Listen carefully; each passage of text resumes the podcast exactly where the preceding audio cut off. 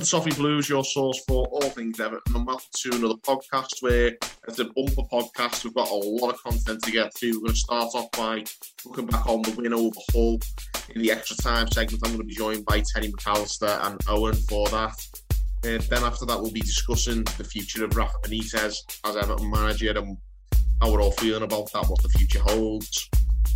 Then I'm going to be joined by Connor for the other segments. We're going to be discussing the the ins and outs in the transfer window. Firstly, Lucas Digne leaving the club to go to Aston Villa, and then of course the movement in the other direction with Anwar El Ghazi signing for Everton on loan from Villa, and then finally Connor and myself will be previewing the Norwich game in the Premier League before we wrap up with the quiz between Terry and Owen. So loads to get through. Uh, we'll get straight into it with that extra time segment. And welcome to the extra time segment. Hull City 2, Everton 3, FA Cup third round. I negotiated just about. Um, I'm joined by Owen and Terry. We're going to get through ins and outs of that game. There's a lot, a lot to discuss, a lot more than I'd like to have thought we'd have needed to discuss for an FA Cup game against Hull. But here we are, 3 2 win. I'll start with you, Owen. What did you make of that performance? Is it just a case of get the job done? flat as a pancake. You know, it was terrible. I mean, there's playing down to the level of the opponent, and then there's playing like a, a bunch of just amateurs in, in Sunday League. It was like we were like Gateshead and we went to Hull. That's how terrible we were. It, it was just the most mind boggling, terrible performance I've, I've ever. We've had bad performances this season, but I, honestly, because even though we won, that could possibly the first half an hour of that. Uh, I you didn't want to be in the same room as me. Most people who wanted to watch just because it was just I'd be, I'd become apathetic, but that that was just completely and utterly pathetic. And I'm glad we're through. I mean, I'm I'm not sure where it leaves us in terms of the fixture schedule and games, but not my not my job to to organise that. But no, I thought we were really poor, really and God knows it was Hull tiring very quickly was the reason we got through and that because there's another Millwall written all over it. But I think they were a bit more, I don't know, they were a bit smarter than Hull. I thought Hull were a bit balmy at times in that game. But yeah, good job they were. Otherwise, we wouldn't be in the fourth round. Indeed. Uh, obviously, we started off terribly. 40 seconds and we're behind from a set piece. I mean, I discussed with Connor in the preview for this game that they're going to get us on set pieces because one, that's how lower league opposition usually manage to upset the big boys, but also we're just terrible at defending set pieces. So of course they're going to get a set piece goal against us, and I just didn't think it had happened that quickly. Forty seconds, and we were behind. Like, what in God's name is he doing in training set pieces? You could have stopped that training and didn't have to carry on and say set pieces. But you know, it's it is particularly bad. I mean, we've gone from having a season where I'm not sure we conceded too many of it's not at all from set pieces. Apart from that mad game against Tottenham we had in the cup. To every time the opposition get get fouled in and around our box, you think they're going to score. I remember Marco Silva had a, a similar spell where everything just seemed to go against us in, in that regard. But this is this is as brain dead. And to be fair, I think we we changed. I'm not sure we changed, but we got better towards the end of that sort of bad spell we had back then. Now, I'm not sure the managers for changing in terms of absolutely not a system together to that might help us. Well, getting a system together that doesn't have seven foot eight Dan Burn free at the back post when you play Brighton. That would that would do. honestly is it just makes your head spin when you see like that's the last two games you've just reeled off the amount of set piece goals we're conceding is astronomical. Rather give away a penalty than a corner. Like at the minute, Indeed. it's just that bad. Like you get a better chance saving a penalty than defending a corner with these set piece setups. Yeah, it, I, I've got no positives on that front. I mean, I thought this sort of proper tactically astute organizer we had in dugout who was going to save us from Neil's of just play last season to get all this sorted, but it seems not. Do you remember when um, Benitez was appointed and there was pictures of him in training in the summer and all the weirdos were going, oh, it's great to have a manager with a plan now, all based off a few photos of him just in a cap talking to Anthony Gordon. It's like, it's good to have a manager with a plan. Now. I was just thinking at the time, going, I mean, he might be good, but what are you talking about? Well, here we are. Oh, I'm not going to comment on that. The plan is to go down to Hull one nil after forty seconds. Really boil it down. If we really boil it down, saying Rafa Benitez is a proper coach, I mean that just makes me laugh on so many levels. You're you're a manager. Your responsibility is to manage people as well as manage a team and a system, and he, he fails on all three um, parts at the moment. But we'll be talking about Benitez.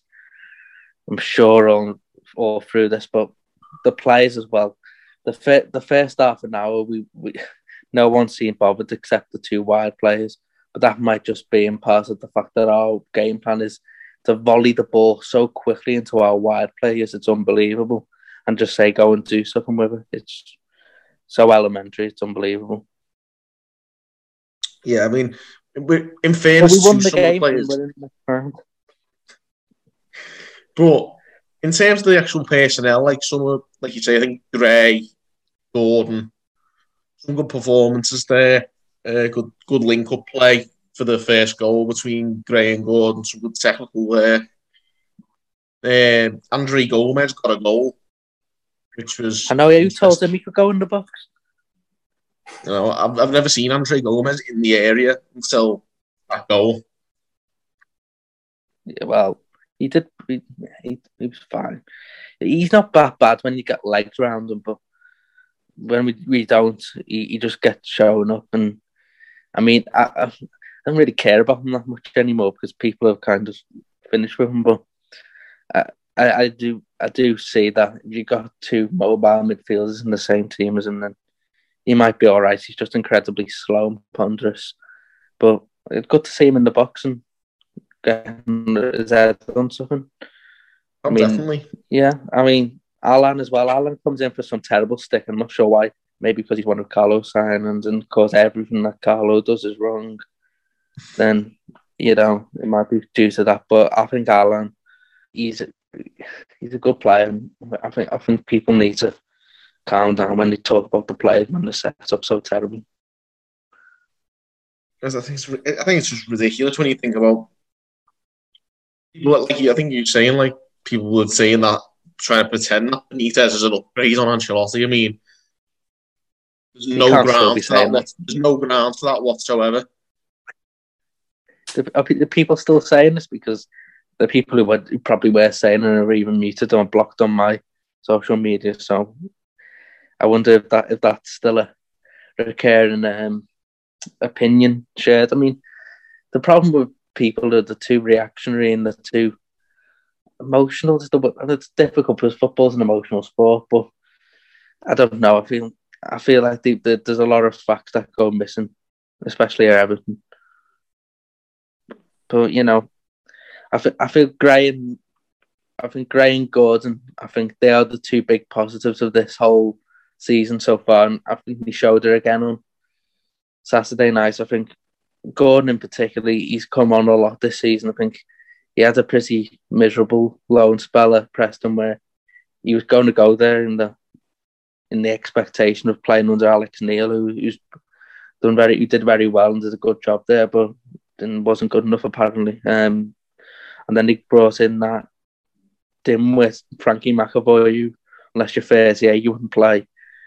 So like he didn't get another game, and ended up coming back, and then credit to Benitez of keeping him around and developing him well. And yeah, he's done he's done really well. I was, was skeptical at first when he was oh, he was one of our options because I hadn't seen enough, but he's done very well. And for, as for Demarai Gray, I, I, I can safely say I've been proven very wrong on Demarai Gray because when when he was bought, I thought uh, I'm not really sure on this. I've never seen anything from that suggested he was anything other than a quick wide play with very very little end product, or and he and he seemed to have lost his way going to Germany and sitting on the bench every week. I thought, is this going to be another Lookman situation where, you know, we, we have a lot of sort of promise, but he, he seems to frustrate and wouldn't many get many games, and it would be a bit of a waste of all our time. But no, he's been excellent.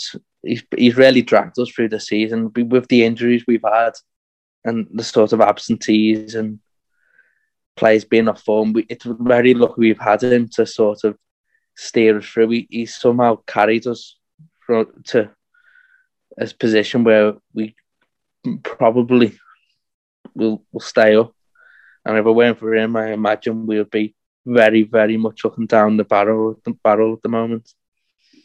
Certainly, and I think you say he carried us. I think that's quite literally what it is. He's a good ball carrier, isn't he? Sure. I, I, his, his end product has been much better than anything I've seen from him previously. And whoever, whether it be Benitez or, but he likes to take credit for everything that goes well, Benitez. So we'll presume this is his decision because everything else that possibly goes well is also his decision. So, um, so fair play to Rafa. I don't think we'll be saying that phrase very often in the weeks to come, but one of the other things he did, after do with bringing Andros Townsend, and I think he did manage to conjure up a, another brilliant goal to win the game for us as well, which is, you know, that's the one thing he has got going for him, Townsend, I think, because he's, yeah, he, he is technically gifted, but he just doesn't do what he did against Hull regularly enough. He's um, I'm not um, the person to be asking about Andros. It's Terry, his number one fan, who puts a picture of Alan Brazil on Twitter every time he scores. Uh, I mean, I don't know why anyone's surprised. You know, it's Andros Townsend, isn't it? He's uh, you know, his five good games a year have, have pretty much nearly all run out now, haven't he? Like he had three, four at the beginning, and now he's had another one. But if we, I'll, I said, if he scores I'd be surprised if he scores another all season, uh, unless it's penalties, because he's on penalties, isn't he? So, yeah, he came on. Uh, credit to him for getting back fit again um, so quickly. Let's be honest, he had a he had a stab at the goal, and it's like, and it's gone through a paper mache keeper. Like, I'm not taking the goal away from him. It was a good goal, but it's like can't really call that like a banger like the one against Burnley. That was unbelievable. Was Burnley, wasn't it? Yeah, yeah. Mm-hmm. Yeah, I, I mean, I just think in in general the match, it's just we went. It's the FA Cup. It's not top trumps. You don't just turn up and then your club power level beats the other one. You do people lose to worse teams than them in the FA Cup. But we've gone like there. Newcastle. Yeah, we, well, we've we've gone against the team who are 19th in the championship.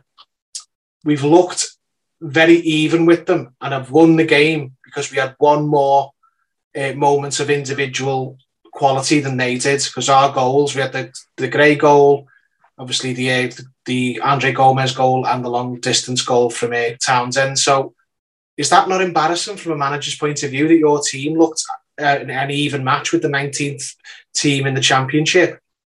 And you were bailed out by individual moments from players that is dire from the manager. Like, I'm not saying we should have gone there. No, well, they shouldn't have any possession because we're Everton and their whole like so. But we should have looked better than them. In the course of a 90 minute game, they should have been having their moments, but we were controlling the game. Whereas it looked like they were controlling the game. We just had our moments, made them count. So uh, they, I, I'm glad we're in the hat. So you know, every team who's ever won the FA Cup always has that round they talk about where oh that, that team gave us a game in that round and we nearly went out and let's be honest, we're probably not going to win the FA Cup this year. But say we did, this would be one of those games like, oh, we played Hull third round and it was difficult. But it, it's not this, oh, it's give Benitez breathing room type moments that all the all the press and all the pundits want it to be. Like, oh, well, he's won a game now. What are you all crying about? It's fine. It, it wasn't a good performance. Um, there were some good moments, but there were also some bad moments. I mean, that goal, the first goal we conceded, you just feel like going. It was like not even a minute in. I just felt like going be asked and just turning the television off. It was just. Oh, it was just. It's like this. We get. You seem to get. Oh, in fact, no. I was about. I'll, I was about to go off on, but he says then, but I'll save it for the next segment. But yeah, it's just. It's not good, is it? This. This. This renowned defensive um, defensive master of a coach is not he's not uh, got us defending set pieces very well, has he? And he's the same players who were excellent at them under Ancelotti and were terrible under, at them under Silva. So what's the uh, difference? It's when you have a good manager. What's the common denominator? you what? Sorry. I said what's the common denominator there? The manager. I know the common denominator. It's the manager. It's just when you've got a good manager, you can be good at them, and when you've got a bad manager, you can be bad at them. It's not rocket science. Yeah. So anyway, in terms of the game, we'll just finish up on the on this game. Obviously, like you say, we're in the next round. The draw's been done. We've got Brentford at home. Uh, what's your take on Brentford at home? Is that a good draw for us? I mean, being at home is always a big thing, I think, for us to help us, but you can't even be confident about beating Brentford now, can you? If we if we're not confident going into the game, just pretend you've got a few COVID tests and say they were false positive and get it called off. Just wait till you're ready.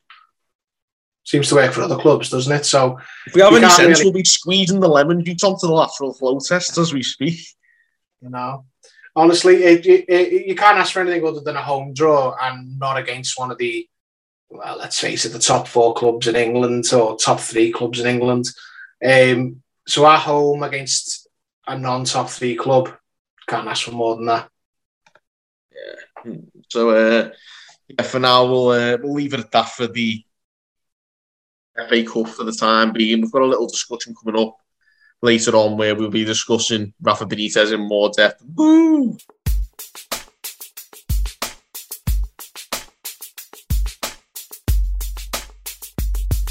And welcome to a little discussion where we're going to be looking into what the future holds for Rafa Benitez at Everton. Uh, obviously, it's not gone well at all so far. Not many people will expect it to go too well, but there's a lot of fan unrest. We need to uh, come to a solution at some point, whether he stays or goes. We're going to have a little discussion on what that means for us now. Obviously, coming off the back of a win, a very narrow win against Hull in the Cup, and then, of course, looking at the bigger picture in the league, we are only one win in 12 now in the league. So not good regardless of the fact we've won the last game, whichever way you look at it. So Terry Owen will just come straight to the point. With what do we do now with Benitez? Because it looks as though he is going to get backed.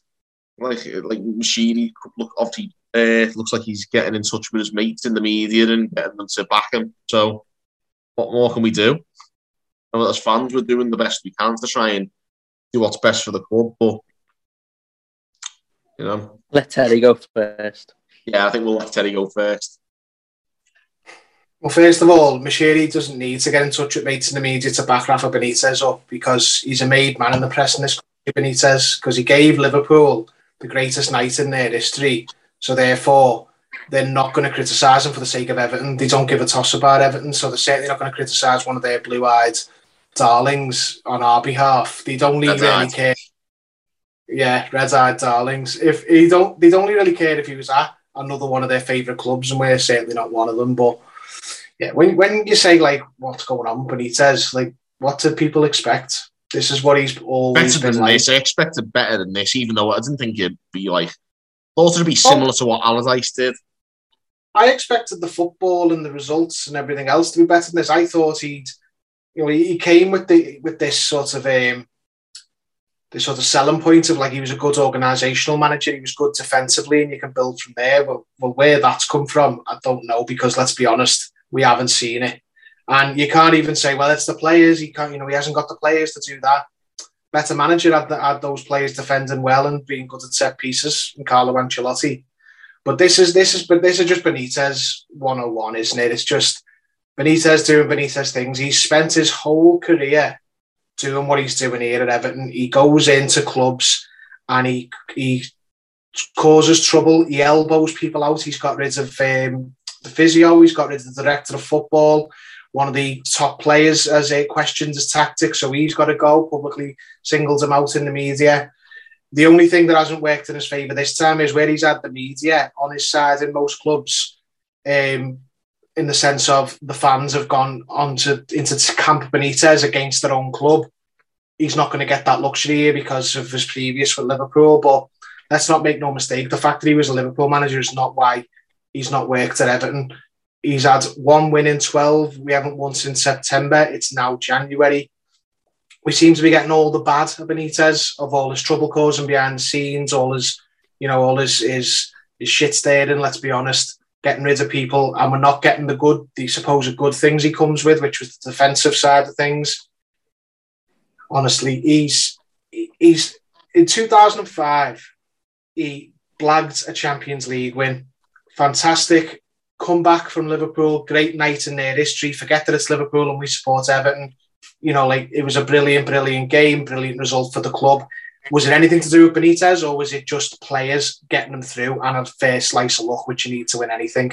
It was nothing to do with Benitez. And then two years later, Steven Gerrard got him an FA Cup, and through through similar means, in the sense of you know an ex- outstanding player stepped up in a big game.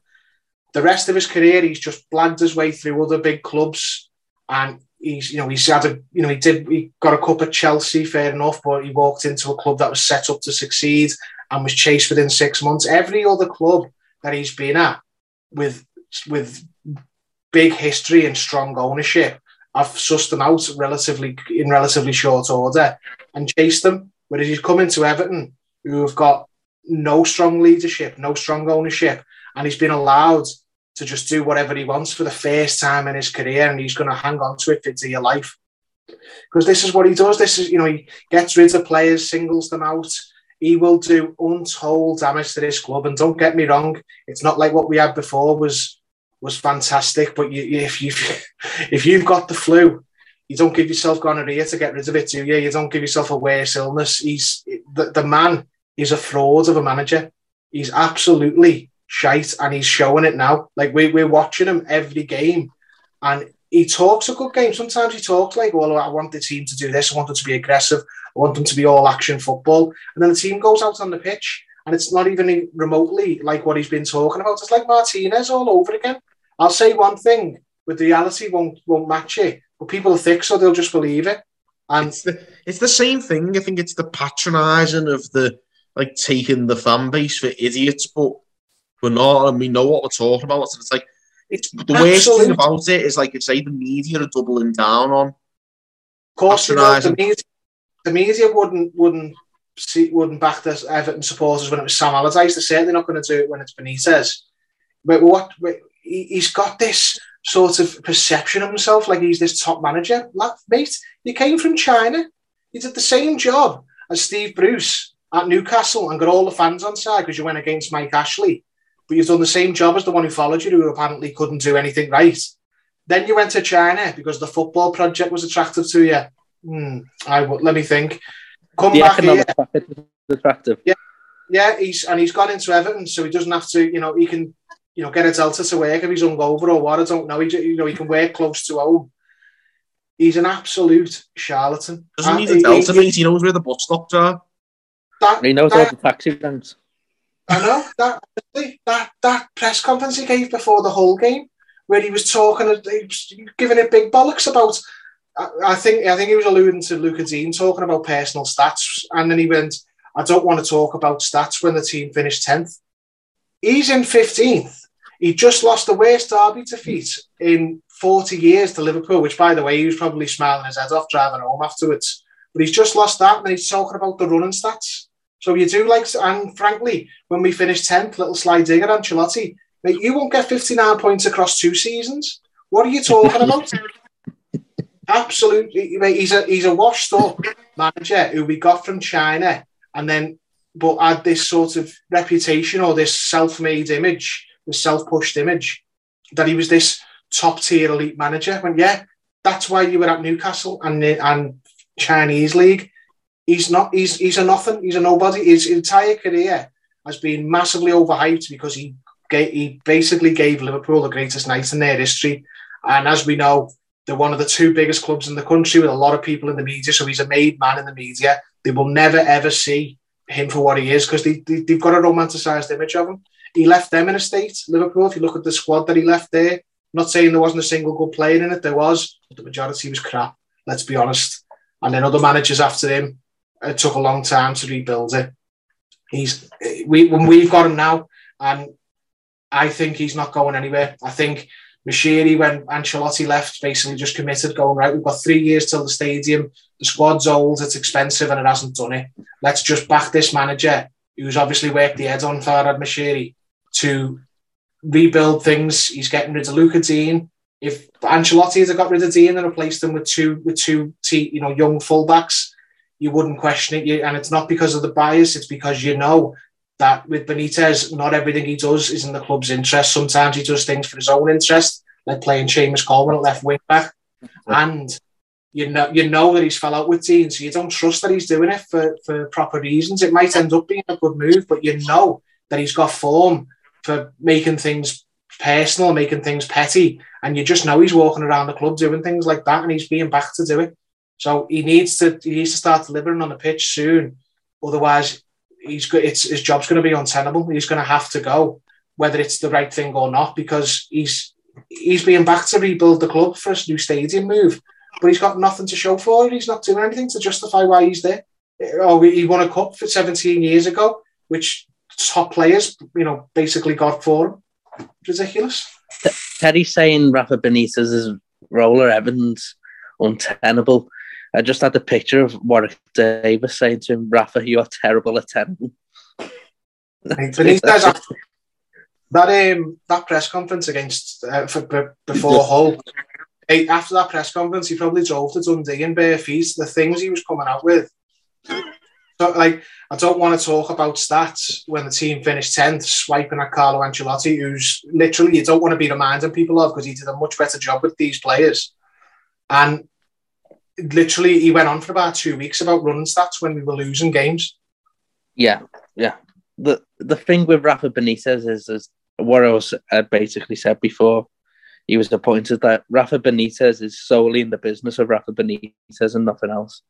He that what we're seeing now at Everton is where he's done in small part to every club he's been at, but hasn't mm-hmm. had the chance to fully like have his own stamp and everything. So he, he's always been stopped, or he's had someone who just wasn't having him, like in a Mike Ashley, who just would give him the bare minimum because he knows that he'll just spend 12 million on Yoshinori Muto and and just absolute garbage, like Achraf Lazaar or whatever his name is, who plays them, just dreadful play. to. You, you mentioned Martinez before.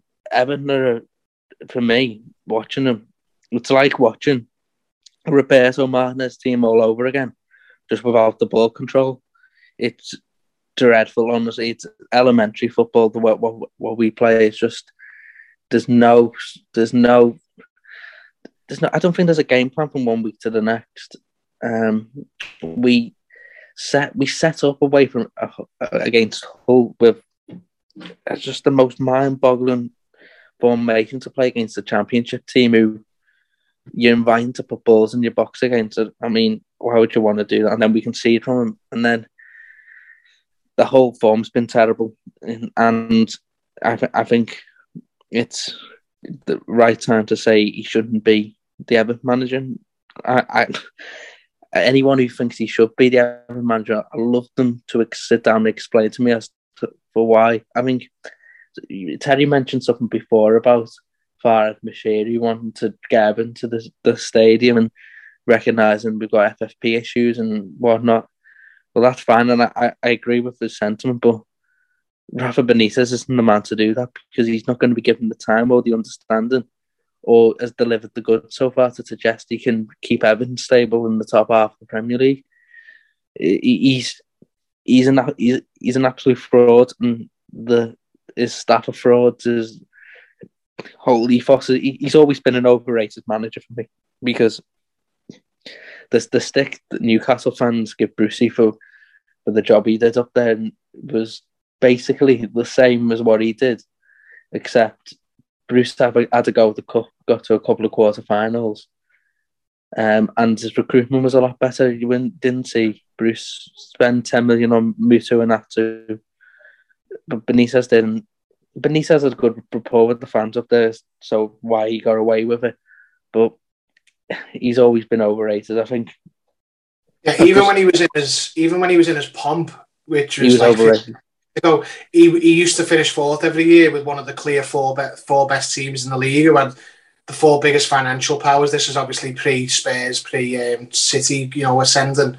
But he used to finish fourth every year with Liverpool, and Steven Gerrard basically got him two cups, and that was it. And he was overrated. Then he used to get compared to Mourinho, who just like laughed at him. Like he went back in when he was in his pomp and he was winning leagues every year. And it's just like Benitez has always been overrated because of who he's managed and now he's just washed up. He's he's he's crap now. He, like how, he's like Pellegrini, isn't he? Yeah. How could you possibly look at this manager who we brought from the Chinese league and like, if we brought another manager from the Chinese league, would we be expecting any better from them? Like there's a reason he was there. There's a reason when he left Newcastle there weren't other clubs in for him. Yeah, I mean the, the Pellegrini comparison's actually in for program because that's the type of manager I could see Everton plan, plan for next. So just someone who do you think I don't know has experience in the game. But the problem is though is we we've had we had a season last season where I think we overachieved and getting the points we did. I mean it weren't reflected in the league position unfortunately in the end, but I think we did relatively well with what we had and we've come we've come down like a, sack of spuds. Honestly, it's just I, I'm I think our our the fact that we're not in the relegation zone is quite interesting because in most of the seasons we probably would be, but unfortunately we we've escaped that so far. But if we continue to lose games, we're going to end up in down then. How long do you leave it? It's it, Rafa Benitez. I isn't hasn't got the best interest of everything out of it in ours. It's his own interest and his own career that's always that's always guided him, and he's ne- he's never going to change. I think we just it need. We need Calvert Lewin back as quick as possible. Not because he'll sort everything out, but if I.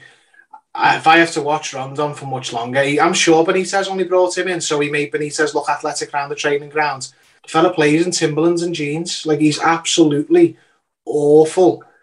And I, and, and I, I don't I, I know I'm I'm petty and I'm going to do it. I literally got a dog's abuse for bringing up on Twitter when we were signing him that he was shite, and now people are booing him when he's coming off the bench because yeah. he is crap. what's the Everton fans for?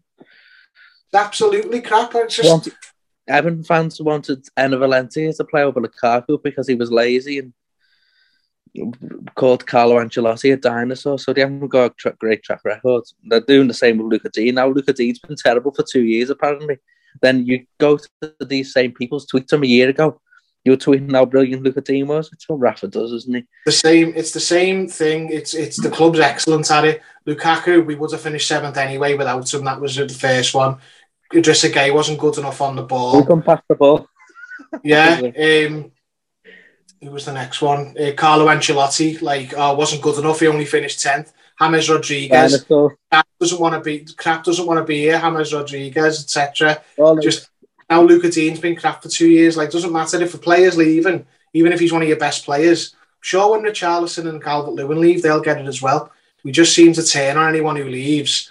And I'm not being funny. A lot of these players want to leave, and everyone goes, "Oh, well, Luca Digne wants to leave." When yeah, he does, but he signs a, a five-year contract extension in February is it Everton he doesn't want to play for, or is it this manager who we all don't, well, say we all, a lot of us don't want to hear anyway? That's what I mean. If, I'll, I'll be honest, if, if, I was playing for Benitez, I'd want to leave. No, me too. And the pe- people the what the there are a lot of issues with Benitez, but is the way he conducts himself is the number one way with me. I think people like to compare him to um Sam Allardyce, but Sam Allardyce had the seventh best record in the leagues from the day of his appointment to the end of the season when he was here. Albeit he had a, a couple of hours in the January transfer window, which he should never have been allowed to go ahead with. But the caveat to that is they all did perform for him. So uh, it, the Benitez is far worse, and I just hope he leaves soon. Uh, we'll finish up here anyway. I'm just going to finish with the poll. Obviously, guys, you, you guys watching, we did do a poll on the Toffee Blues um, Twitter account today. Uh, do you think Rafa Benitez should be sacked as Everton manager? 81% said yes. There's 19 who want to keep him. Apparently. But they must have pressed the wrong button. Do, do, you know what? I'd love this to get clipped up in like a year and go, look at these idiots. They didn't have a clue. He sorted us right out and all that. But it, it bring your heart to heart. If you if you think that, do you think that's going to happen? Do you think no. he's whip us into shape and like this was just a blip at the beginning? Because, and then I know some people. Some people will be like, well, we're not going to let him, so it's immaterial. Like, you know, the fans are going to hound him out, going, do you know what? he, he's not going to, is he? Like, he, he, I'd love to be have egg on my face next year, but I'm just not going to. But when he was appointed, I thought when he was appointed, I thought he would keep us at a level, and it might not be what you wanted what Everton to be, but he might he might just let all the noise blow over him and keep Everton in a stable position. But he can't do that, and we need to get someone in who can. There's a lot of who you, who you, who you get in. We just need someone who can guide us through these tough times of our finances. The oh, a bad playing squad and try and keep us in a stable position, and that, that's all. I don't care about the bullshit managers who who, who like I don't know want to trick you into into thinking the brilliance and this that and the other, but someone who can just I don't know keep us in a in a position where we're all feeling content for a few years and then once the, the finances start coming back into our favour and we can start buying decent players again, then we can look to do something else. But until then, we just need a bit of, I would say, well, stability. Why can't Benitez give you stability? Because a new manager hopefully wouldn't sack anyone who he disagrees with for the start. Starts these fires and starts on with the fans. We just need to get rid of them and get into someone who can calm the place down and so that every time there's another bad run, the media aren't putting this light on to Everton, Everton not doing bad, Everton this, Everton that. Just, just under the radar stability for a few years. That's all. That's all I want. What we need, and yeah. Benitez is never going to deliver that because he's too. Does anyone disagree with that? By the way, do you all think we should be chasing the stars when we're all when we're skinned? No, no I, I, I, don't think we should be even when we're not skinned. I think mm. that's what'll keep him. That's what'll keep him in a job. Just the, the situation. I think he's been fully appraised of our situation financially. I think he's been briefed to go. Listen, you're gonna have to grit your teeth and bear it. The fans are gonna kick off when we have bad runs. Don't think the owners anticipated a one winning twelve bad run, but um, and listen, you're gonna have to flip the squads as in the said we've got a lot of dead wood, a lot of expensive crap. We're gonna have to let them either walk out the door for nothing or see who you can sell. If you have to sell someone good like Digne, then you know I think I think Benitez is going to stay in post because he's he's obviously accepted that job. But I think what our ownership have done have not realised when he's gone, yeah, yeah, I'll accept that. He didn't realise he was going to walk in and go, right, well, I need a new physio and the director of football's got to go and things like that. I didn't, I don't think he realised he's obviously not going to let them know in a job interview that he's an um, infamous trouble causer who, who, like control freak who likes to get rid of people. He's ego, isn't he? He's all ego. Yeah, they, he'll have, he'll have said, yeah, I, I understand. I'll I'll do that that really difficult job, and I think that's why he's going to stay in post unless we look like we're going to go down. Um, because I don't think other other managers will accept that, where they've got to go right. Well, you've got no money to spend unless you sell one of your good players, and I, th- I think his desire to, to someone. That's his desire to work in the city. You what? Sorry. Fuck the city. That is the worst bullshit reason to keep a manager because he knows the city. Absolute nonsense. there has to be people out there who the club can recognise can come in and do a job without burning the place down. It, it isn't. It is for a club like Everton. It shouldn't be that hard to go under the radar and be stable for a few years. It, it, it's just bizarre how we, we can be in this position where we need where we feel like Rafa Benitez is doing us a favour with one win and twelve. It, it's just as far as comes across as it's I, I, the fact that the club think this is as good as it gets really scary. Yeah, I think a, a lot a lot more needs to be said. We've discussed Benitez obviously, but there's a lot got to be a lot more questions asked of the board and Farhad Moshiri and Kenwright and whatever because of the fact that they're enabling this to happen.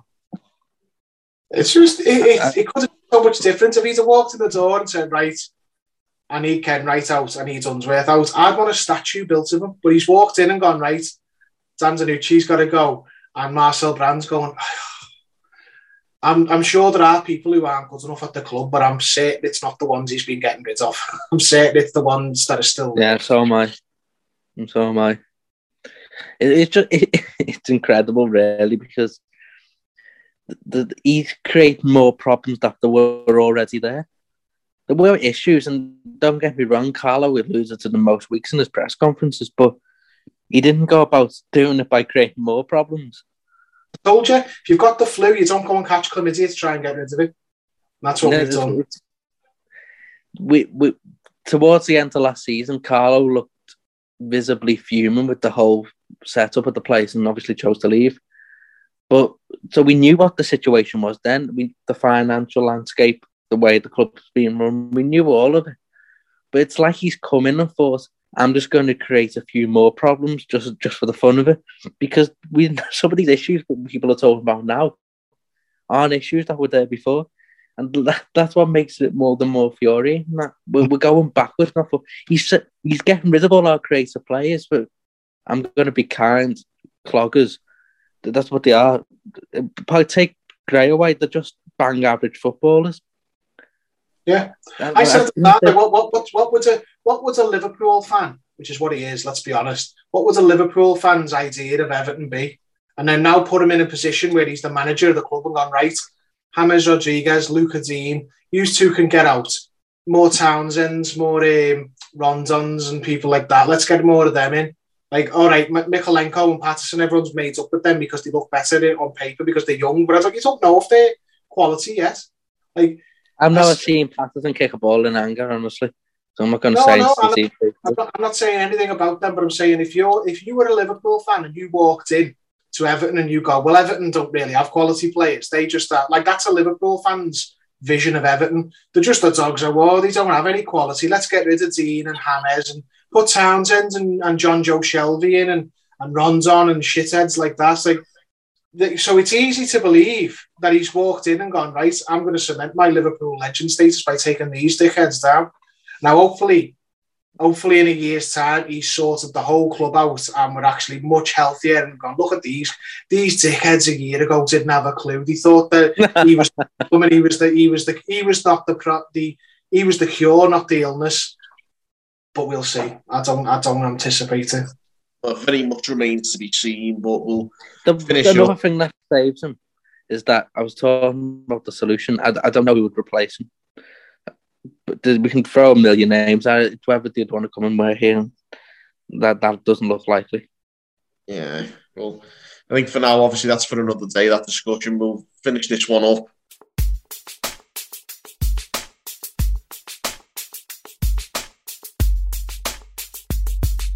welcome to the transfer reaction with myself and Connor. We're going to be reacting to the news that Luca Digne has left Everton to go to Aston Villa in what looks like a 25 million pound deal, 27 million euro deal. Uh, mixed reviews um, and no shortage of uh, talking points with regards to this one. Uh, a lot of things have been said. Uh, I'm joined by Connor. Like I say, we're going to get straight through all the nitty gritty of today's transfer news. What's your take on Luca Digne going, Connor? Um, I, am not happy about it, but then like I've been reading um, people, and like you said, it seems to have split the fan base again. Uh, another element of doing that. Um, and I can get what the other side is saying. You know, he's 29, coming on 30, 25 million is it? I don't think it's the price we'd all like to have when you're selling our our like best left back at the club. Uh, and the only one we've got now is the Ukrainian um, Mykolenko, who's unproven in the league. Um, but I think for 25 million, it's not a bad price. I think it's more the way I, I, still think he's got a lot to offer us is one negative for me, and I think it's the way he's left as well and the fallout not just with Benitez but the fallout today, his comments, the club's lack of comments towards him, and it all just seems to be a bit bitter and a bit of a sour note for me, which is quite a shame. But I also think he's still got something to give, and I think going to Villa, he's going to give that there. Um, I actually think he could do quite well at Villa, and um, worryingly enough, I'd say they're more our direct rivals in terms of you know they're going to be fighting best of the rest, trying to nick that European, you know, that Europa Conference space. Not that we're anywhere near going to get that this year, but they're one of those teams that you know are trying to progress in the same way we are and trying to break into that European spots.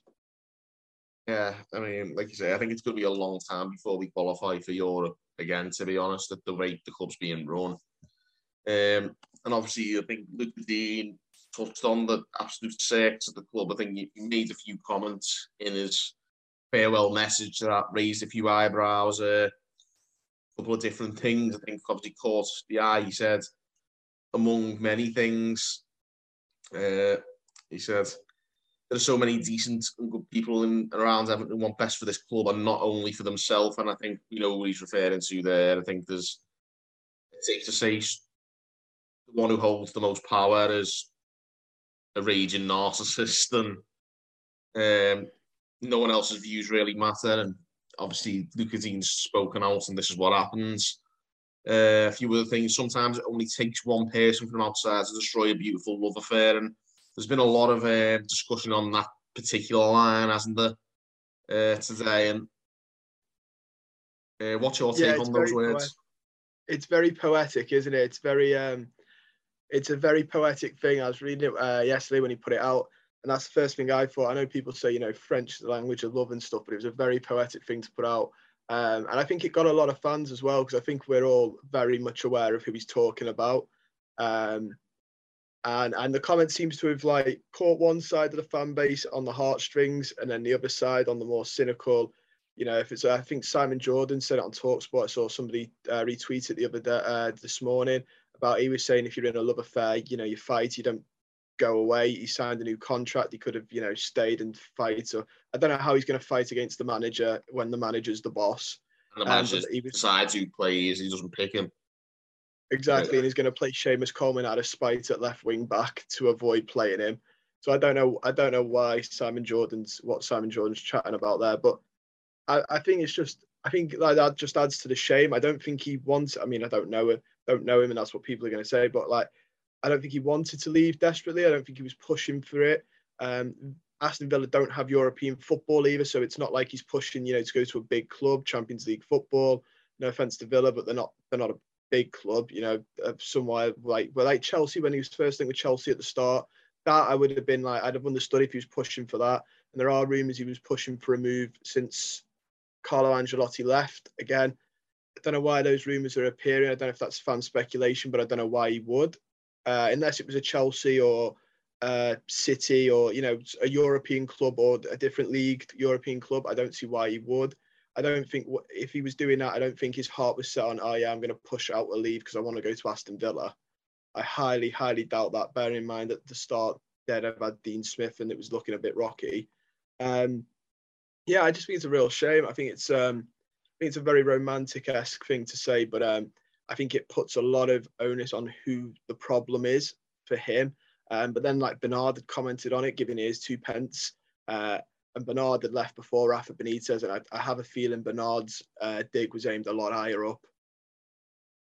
Uh, possibly, uh, but to be honest, I think what I find interesting about, like you were saying, it's quite poetic. I think it's poetic in the sense that Lucas Digne's talking about himself, but you could easily say that about ourselves as supporters and how our love for the club's been destroyed by his presence as manager and what he's done and not not just him. There's other personnel as well, but especially the damage he's done in terms of driving fans away from what they love. Yeah, yeah, I, I agree. I, it's I think that's why it's hit home with so many fans. Not just the fact that like, and I don't think it is that everybody that agreed with it or like the statement is a you know a massive Lucas Digne fan. I think it's more they've it's hit home because it sort of resonated with them. They've gone, yeah, like I've seen lots of people on Twitter in comment section when we do videos. Uh, a couple of people that you know we, we speak on the channel have said it. It's a really tough season to feel connected with the club at the minute. Um, partly because of who the manager is. Don't get me wrong, but partly because of how they set up. It, the the um, just ego and the arrogance to not change it and the stubbornness as well. Um, the performances, and we've had all the fallout as well. You can see that inside the club, there's a massive fallout going on, or there was. You know, Brands leaving, uh, and a couple of the players, the head of medical leaving, uh, and I think the fans are starting to feel a bit a bit worn out by all of this. Don't and also like the summer was tough to take as it was. Ancelotti leaving was always you know a tough one to take, but from like that point onwards, I think fans have just I don't know just tired. I think is the best word to describe it. Not I wouldn't say fell out of love because I think with the right man and the right attitude in the team, the love would come back like that. I think just tired of mediocrity. Uh, and this this goes way before Benitez. Don't get me wrong, but like and goes a lot higher, but he's the worst person you could have put in charge if you were going to try and change the fans. I think he was just another nail in the coffin. It definitely is. I think I've never. I think I agree when you were saying before. I've never felt less connected to the club. I've never felt less interested. I've never feel. I've, I couldn't be less bothered at the moment. To be honest, it's it's painful. It's like yeah, it's and that and, that, it's, and, so and it's it's. I mean, it was. I think it's been tough with any manager after the way Ancelotti left, like you say, but for it to be him and for him to be ruining the club, to be driving decent people away, and you know, inflicting his own poison on the club, I think is. It's just it's even more heartbreaking than it already was. I think it's like it's terrible, and the fact is that there's an owner, the owner's right behind him all the way and letting him destroy the club. And he's letting, you know, we'll, get onto this in the next segment. Like, um, he, he's literally everything he's doing, even if he thinks he does, he's not got the club's best interest at heart, the owner as well as the manager. You know, when Lucas Digne says, get about the club and not themselves, he could easily be talking about Moshiri as well as Benitez there. And, you know, we will get onto that anyway. I mean, we'll discuss the transfer itself. Lucas Digne going to Villa like you say, it strengthened the direct rival and weakened ourselves, which is disastrous in itself. But in terms of financial gain, you know, 25 million in, we've spent, what, 16, 17 on Mykolenko and then 10, 11 on Patterson. So we're probably about 2 million down and brought in two for the price of one. So, you know, it's it's not not the worst transfer business, and it might in the long run prove to be good. You know, telling a 28, 29 year old and replacing them with a 22 year old is always, you know, a sign of like a sign of a better sort of transfer strategy. That's for sure, and the only shoot of hope that I can take from any of this, to be honest. Um, yeah, I think I think it is good transfer business if it's took if you stripped it down to just the transfer business. But the yeah. fallout and what you mentioned before sort of undermines that a little bit. Yeah, I agree. And like the two young lads, like you said, it sort of covers their costs already, bar bar the two million loss. Um, although I, I must admit, like, and that is like I'd rather us do transfers like that where the younger lads and you know some of the players we're linked with uh, when I do the news videos are you know, I'm quite glad we didn't go for Coutinho. Some people might disagree. I'm quite glad we avoided that. I think yeah, very glad. Same.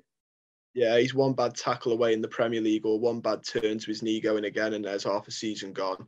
Um, and then we're linked with like some other players, like you know, in the past we've been linked with the likes of Dzeko. They're like 31 year olds. Aaron Ramsey, he doesn't seem to be going away. Would hate for us to sign in, I think that'd be an awful signing. Um, so at least we're going for younger players with a, you know even if they don't end up being very good, you, would sort of hope we could try and recoup some of the money back. You know, they're not going to be like a Fabian Delph Cenk Tosun's a better example who's going to sit his contract out of the club and go in the summer. Or I hope he goes in the summer. If he gets a new contract, I'll be amazed. uh, and his agent will have done wonders to get him a new contract at the club. But at least you know you hope they're not going to do that because they're so young. I can't see them being here ten years uh, if they're not very good. Um, the only thing I will say about it is though is like it's a hindsight type thing. Like you can say selling Lucas Digne and getting two you know young fullbacks is great business, but you can only judge that in like five years time or three year or like, you know once they've played sort of thing. You don't you don't know that for sure. They could end up being not very good. Uh, and you could be like, why on earth did we sign these lads? They're not very good. In the flip side, they could they could be absolute world beaters, and you could be like, what a brilliant investment. I think sort of looking at it in that way, you've got to sort of wait a little bit. Yeah, I think it'll only be as good as the two players we've signed turn out to be. And obviously, that remains to be seen. We haven't really seen 90 minutes of me, well, 120 minutes of Mykolenko and not yet of Patterson. So we're not we're not to know, and only time will tell with that. But in terms of Lucas Digne obviously going and the transfer, um, it's it's one of those that it's it's it's a tough one. I think it's it's it's, it's a difficult one because he, he has been a good servant for Everton. I think there's been a lot going around saying he hasn't been good for 18 months. That's a load of codswallop. He hasn't been good for six months. Um, and that's because he's been stifled by the tactics. And that was, I don't doubt that's probably what he spoke up about. Um, that it was hindering his own output. But uh, anyone who's saying he hasn't been good for 18 months, particularly the first half of last season, he was incredible. And the years that went before. So, you know, he is a very, very good player and I'm devastated to lose him. But obviously, we've got some money and we've reinvested the money um, hopefully, you know, we've got two positions sorted for the price of one there. So hopefully, you know, that's a, a nice start to a rebuild. But I think it's the issue again. It all boils down to Rafa Benitez, doesn't it? To how, uh, even though the signings look decent on paper, it's just not easy to have faith in him. And if these are his signs, it's hard to believe in them. Yeah, they're only going to be as good as the system they're playing in. Um, and I agree with what you mean about the Luca Digne thing. I, I think he has been a good player. His stats have come out now since he's left. Um, I think it's only Trent who's managed to season on season produce more chances created. Um, and then the defensive stats were coming out yesterday, and he's actually very, very competent as well in defence. Um, bearing in mind, I've seen some people make out that he's, you know, one of the worst defenders in the world. He's actually quite competent there. Um, so I'm not too sure why that. I, the other one is though, I think a lot of people go, and I've seen it already since we sold him. He's not Leighton Baines, uh, and I personally hate when when we do that. When we go, he's not, you know, Leighton Baines because Dominic Calvert-Lewin yet is yet to be seen, but he's not Lukaku, he's not Dixie Dean. Does that mean we should just get rid of him then because he's not as good as what we had at one point? I don't think anyone was sort of expecting him to be as good as Leighton Baines, but he was still a very good left back. I, I think it's so dangerous to judge player. like we could do it now with Mykolenko. We could go, well, he's not going to be Leighton Baines. What's the point? It's such a dangerous mentality to have when you sign when you're getting rid of players by going or judging players by going, oh, they're not as good as something we had because play you know players aren't carbon copies of one another. You're not going to get another Leighton Baines and you're not going to get another Lionel Messi, for example. You know what I mean? You can't can't do it by that sort of tally. Exactly. I think it's it's one of those. I think we just got to wait and see how those players pans out. The different types of players, you hopefully will get different types of success out of them. But um, look at Ian in, in terms of his service to the club, we can't argue with it, and it's going to be a loss to us to not have him here. But I think we we just got to sort of get on with it now. I think it's it's not. I mean, if it I think fans are hating about like obviously like some of the things he said, I think the right to hate. I think they should be angry about it. Uh, but in terms of Lucas Digne, now obviously he's left and we move on in terms of the personnel in the team. And that's fine. Like we've always done that as fans. I think it's more we just need to continue to speak up about the issues that are going on at the club because you know it's just it isn't good enough and it's it's us as fans who suffer the most and you know Lucas Digne's message I think speaks volumes there. I think I I very much agree with him. And, you know, it's easy to make everything about the manager, but the manager is causing a lot of these problems and he needs to go. Yeah, yeah, I, I, mean, I agree. I mean, the way it's been run um, in the last like five years has been awful. But uh, like I said, like this is just um, when everything's going wrong, he's picked the worst man, in my opinion, to try and bring us out of it. Um, and obviously, like I said, the summer was a really rough point, and the fact that he's looked down a list and I, the rumours, you know, the the managers link, there were some good ones, there were some not so good ones. Last summer, it was a bit tough um, in terms of there weren't many great managers free or you know sort of managers that were achievable that were free. Um, there were some good ones that were being mentioned, but not, you know, but he's picked one of the worst ones if you want to get the club out of a rut because he's going to, he divided the fan base straight from the off. Uh, there were bed sheets outside Goodison Park straight from the off. They should have been clear telltale signs that it wasn't going to go well. Since then, the first two games, I thought he didn't win people over, but the team was sort of winning people over and then since then it's you know I think it's what twelve league games without without in two with two wins is it or something something like that yeah, now two wins since September. That's I mean, that would get any other manager not not just Rafa Benitez at Everton take the emotion or you know the history out of it that would get any other Premier League manager sacked. That that would see Silva off. That would have seen Koeman off. I think they were sore off for less. He, he was sore off for less yeah, that would see any other manager at any other Premier League club, and not just that, the way we play as well. It, uh, you know, if we played nice football and say now all twelve games we were battering them on the stats, and someone went, "Oh, you were just unlucky in all 12, which is highly unrealistic. You could then sort of make his case, but the football's been that dire as well, um, which makes me think the owner doesn't watch our games because there's no way you can watch it, see the two in 12 and go, nah, this is definitely the right plan you know, any other club would have seen the football, seen the results, and gone, no, this needs to be changed, and it needs to be changed quickly before we get into a mess. And, and we look note, like we're gonna.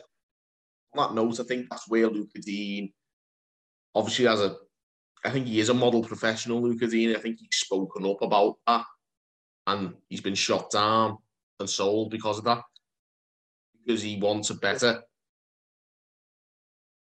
Yeah, which is tough because like like people can say, you know, oh, he shouldn't have. He literally said what all all the fans for the last 12 games, you know, have been saying it. We want better. We want a better style instead of just lobbing the ball, you know, going out to the wings, passing it to Gray, hoping he'll do something, or just lobbing the ball high up to either Calvert Lewin when he was fit, um, or when he's when he's not fit, lobbing it up to Rondon, um, and just hoping you know, it's a bit hit and hope, but it's not even effective direct hit and hope. It's literally just kick the ball, the other team beat Rondon in the air because surprisingly he's not that. I don't think he's that. He's not that tall. I don't think he's that brilliant in the air either, really. Uh, and the ball comes straight back down to the our end. It's it's football without a plan. I always think like, there's no plan B. If it doesn't work, it doesn't work, uh, and that really does cause a struggle. Um, I also don't think the two men in midfield is working very well. And obviously, you know, Doucouré did do an article with the Echo and has since done an article article with the club saying that uh, he does think the two work now, coincidentally. But uh, I just don't think the two in midfield work very well either together. Uh, I think it just leaves us way too exposed. Honestly, it's a it's just it's a tough one. But obviously, Lucas Digne's paid the price for that, and he's gone. But We'll finish up on the Lucas Digne segments anyway.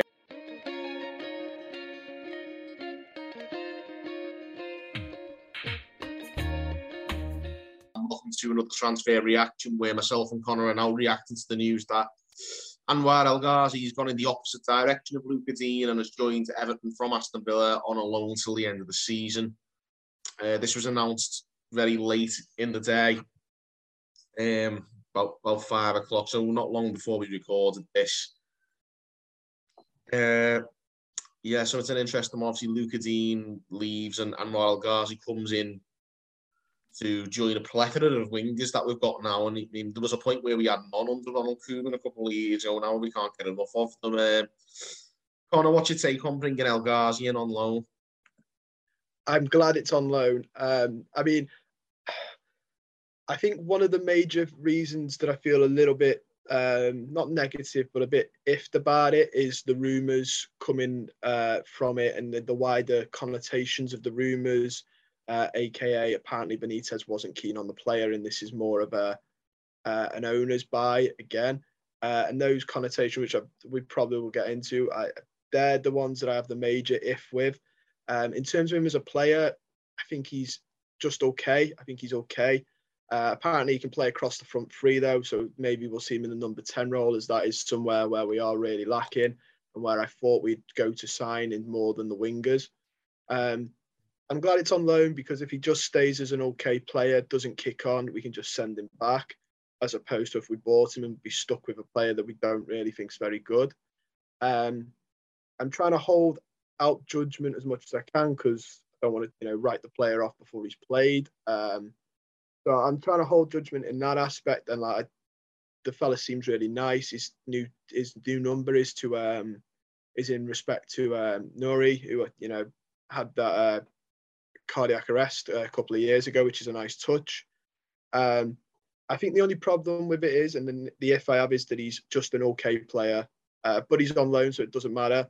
But it's the connotations behind it of why he's here. Because um, if it's true the manager doesn't want him, that's a big problem. Yeah, we discussed this a little bit in the Digne segment before, but I was saving it particularly for this one as um, we were saying like the manager is getting a lot of pelters, you know, from and rightly so, I think, from Lucas Digne's comments and whatnot. But he, Lucas Digne, when he's saying about people saving themselves rather than the club, it could easily be Farhad Moshiri that he's talking about because Moshiri's gone completely against the will of even the manager who he keeps backing against the majority of the fan base. But he's gone against even that manager to save his own self interest by, you know, basically bowing to Kia Joorabchian again and helping him seal a deal. That'll obviously pocket him a lot of money. And, you know, it it, it is, it, it just it stinks. The whole operation stinks. And you know, I'm more El Ghazi, it's not his fault, and he might turn out to be a decent player for us. But that whole operation that has probably seen this low move come about is disgraceful. And you know, when Lucas Digne says about like people saving themselves maybe over the club, I think Farhad Moshiri is equally guilty of that. Um, certainly, Kia Joorabchian sticking his nose into the club's business and Moshiri for allowing that is disgraceful. Yeah, I, I mean, I'm I'm sort of glad that um, it's sort of obviously the fella blows my mind because he's he's obviously invested a lot of money and the new stadium's coming in. Like in one aspect, you should be like, you know, be grateful we've got a new stadium and sort of feeling around it, and he's put a lot of money in. But the problem is, a lot of money's done no good because we're in the mess we're in now with 500 million investment. The new stadium is fantastic, obviously, and uh, you know, there's no criticism on that end but the actual management of the football club, Jamie Carragher's said it, uh, Simon Jordan has said it before. Um, he might be a good businessman, but he doesn't know about how to run football and run a football club. Jamie Carragher said he knows nothing about it on Sky, and he's right. He doesn't. Um, this, if, if if this is true that you know Benitez has said I don't want El Ghazi and he's gone, and listened to his super agent friend, uh, and then got him regardless. It, it's got a waff of a Iwobi about it as well, and a Tosun about it. Um, and I, I, just don't understand it. I mean, at, at, this point, the streamline might as well just put him down as owner and director of football if he's going to do this. Um, I, I, also, it blows my mind because I, I don't think, I can't 100% speak for this, but I have this feeling he doesn't watch our games. I think he looks at the results, but I don't think he sits there and watches every single. He might watch the big games. I don't think he watches the Everton Norwiches of the world, the Everton Halls of the world unless the you know finals, semi-finals, just because I don't know why he would buy players that don't suit the system. I don't think Iwobi suited the system when he was bought in. I don't, I don't think, think, he'd be buying the rubbish players he's buying if he had to watch it. Yeah, exactly. Like, I don't think he'd, he'd. I think if he was watching it, he'd watch Iwobi and go. And I, this is no, I don't want to go in on Iwobi because obviously, you know, he gets a horrid time as it is. But he'd watch it and go, right. I don't think I know enough to be a scout or a director of football. So maybe I should leave it to the men in charge that I hire, I pay money to, to do that. You know, the club's got scouts that he pays. What what are you paying them for if you're going to go out your way to do it yourself? Um, and it's it's just the idea as well that his mate, who's the agent, um, he doesn't have the club's best interest at heart. I, as good as they might be friends, I don't think he has Moshiri's interest at heart. Agents only have their own interest at heart. I don't even think sometimes they have the best in their clients. I think they have the best in their own interests and the money they make off deals. So why are we listening to a man who's in the business for himself when you've got people you actually pay for their expert opinions? It'd be like having a financial advisor or a stocks and shares advisor, and then you going, ah, oh, but I like the name of that stock, so I'm going to whack all my money on that instead. Like, what would be the point in hiring an expert then? It's just ridiculous. And let's be honest, it's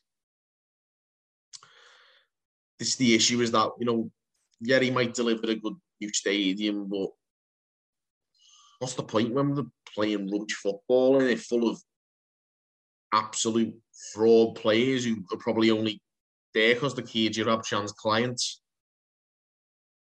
Exactly, and it, it puts such a dangerous um, sort of like it just it, if he's going to do this, it's going to put everyone off coming in terms of managers because managers, some managers like working with directors of football, some don't. I don't think many managers are going to like working for a director of football, an agent, and Farhad Moshiri, as well as the manager himself in terms of building his own squad. Not many managers are going to look at that situation and go, "Oh yeah, you know, I'll come do that," unless Farhad Moshiri is going to offer them a lot of money.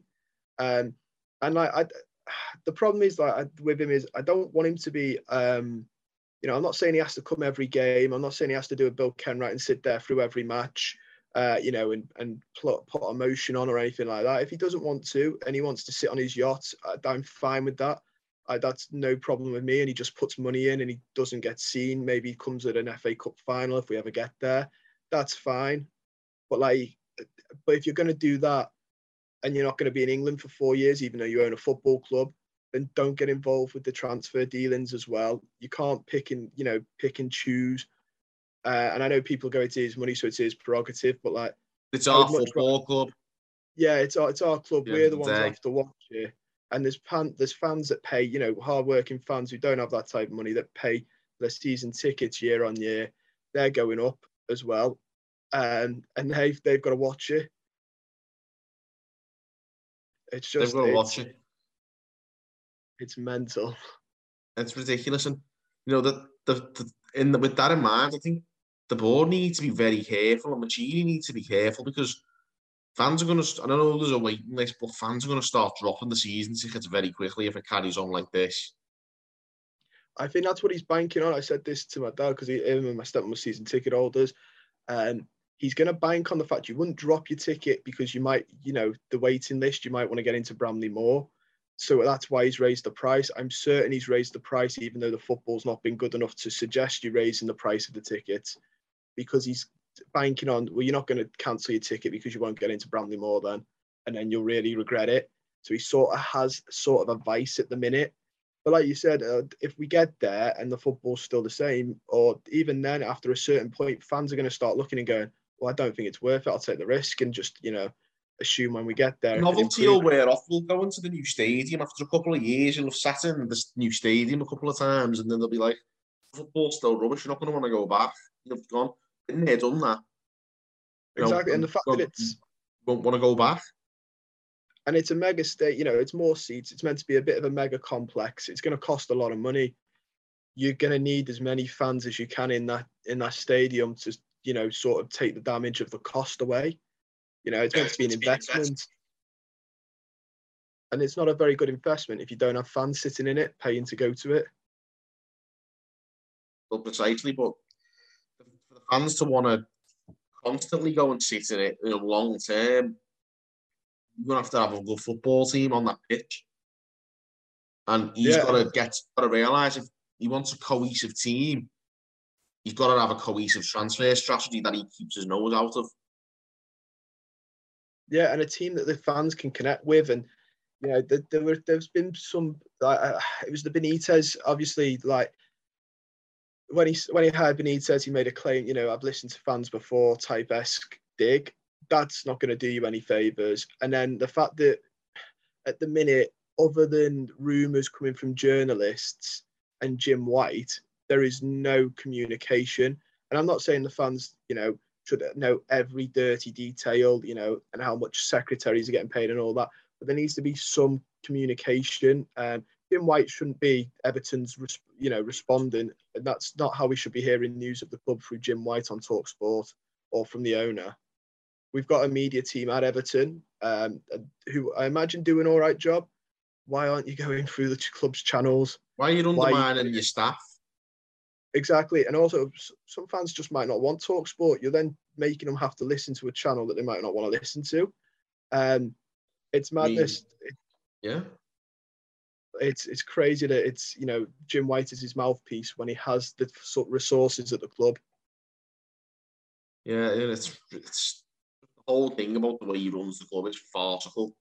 And I mean, we shouldn't take that away from like obviously El Ghazi. He's probably you know he's a decent enough player. He's not a whale beater, but he scores against us a couple of times. um, so you know, into this, right? So that's the, this is the Josh. It's just Josh King Mark Two, isn't it? Really? Yeah, I, I do hope he scores against Villa. You know, everyone's been saying about Luca Digne scoring. I do hope it's the other way around for a change.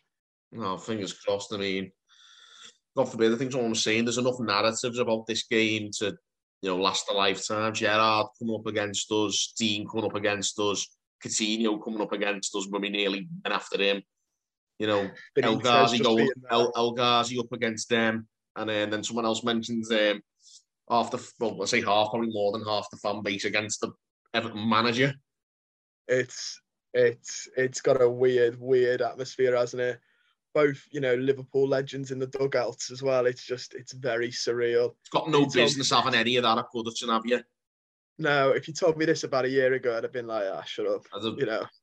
There's a spew me guts up, and I don't know how I have haven't so far this season. It's like it is ridiculous. Well, do you know what? The issue I have with Benitez isn't even like to do with his connections to Liverpool. You know, we've had ex-Liverpool players and stuff in the past, and they've done a good job. The fact is, is he's, he's a raging narcissist who only cares about himself and doesn't put that before the club. And the same could be said for Farhad Moshiri as well. I think he's putting his own interests before the club as well. Like at one point, yeah, we've got to get these people out of the club and put people in place who genuinely give one.